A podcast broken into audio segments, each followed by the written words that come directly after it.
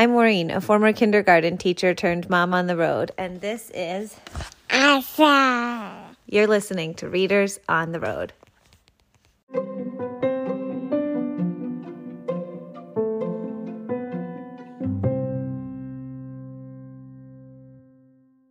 Santa Claus and the Woodcutter. Santa Claus and the Woodcutter by Katherine Siegenthaler and illustrated by Marcus Pfister. It was December, and winter had covered the countryside with a thick blanket of snow. The little house at the edge of the forest seemed even more forlorn and cut off from the world than usual. For many years, the woodcutter had lived in this little cottage all alone. He had not been into the village for a long time. He didn't really like to go there at all. The people often whispered behind his back about the strange man from the woods, and the children made fun of his patched coat. All the same, his sled was packed full of wood again now, so the woodcutter set off for the village. But this time, the village people had no time to bother about him. They were busy with last minute preparations for the visit from Santa Claus. The houses were beautifully decorated, and the children could hardly wait until evening. The woodcutter had completely forgotten, of course, today was Christmas Eve. After he sold his wood, he made his way home a little sadly.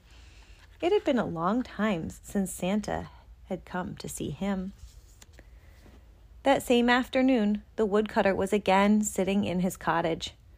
Suddenly, he heard a soft tinkling of bells coming from the path through the woods. He ran to the window and, yes, it really was. Santa Claus was driving toward the village with his little donkey and heavily laden sleigh. The woodcutter opened the door and called, Greetings, Santa Claus. Wouldn't you like to come in and have a cup of hot tea with me? Santa Claus gladly accepted his friendly invitation. They drank a cup of tea together, and Santa Claus had a chance to warm himself by the stove. At last it began to get dark, and Santa said, You have my heartfelt thanks, my friend. Now I must go on if I'm to get to the children in time. Soon Santa Claus disappeared into a swirl of snow. The woodcutter had to go out in the snowstorm too. He needed some more wood for his stove. So he plodded out onto the forest path. And what did he see there?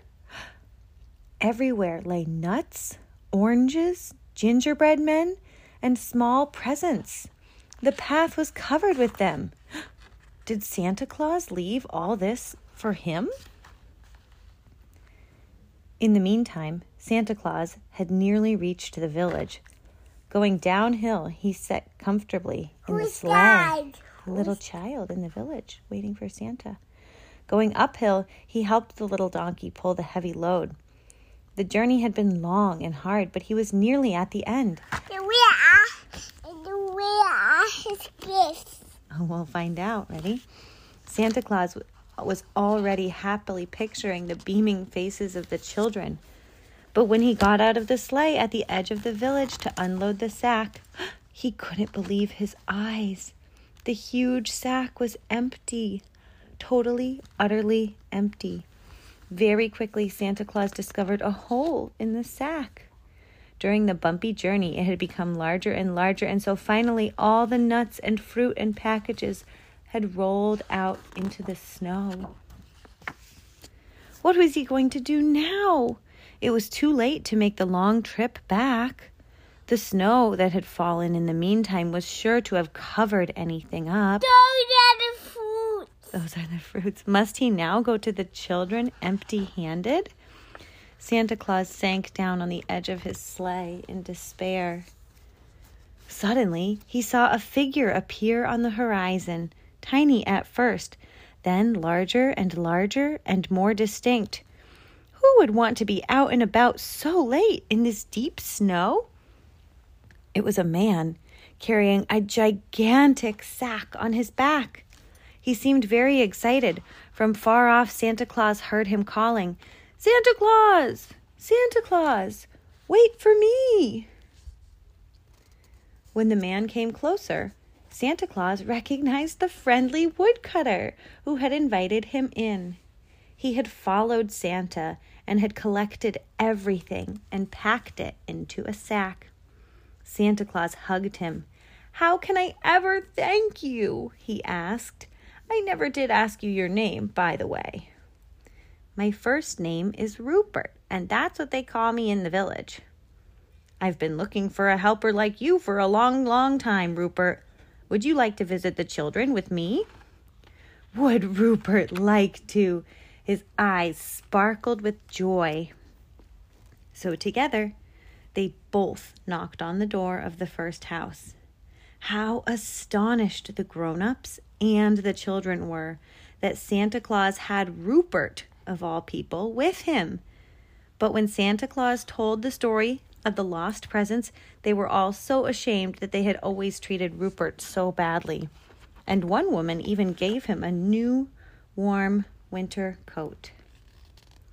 From that day on, Rupert was Santa Claus's faithful helper.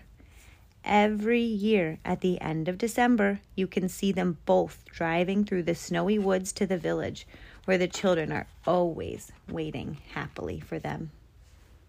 The end. What's that?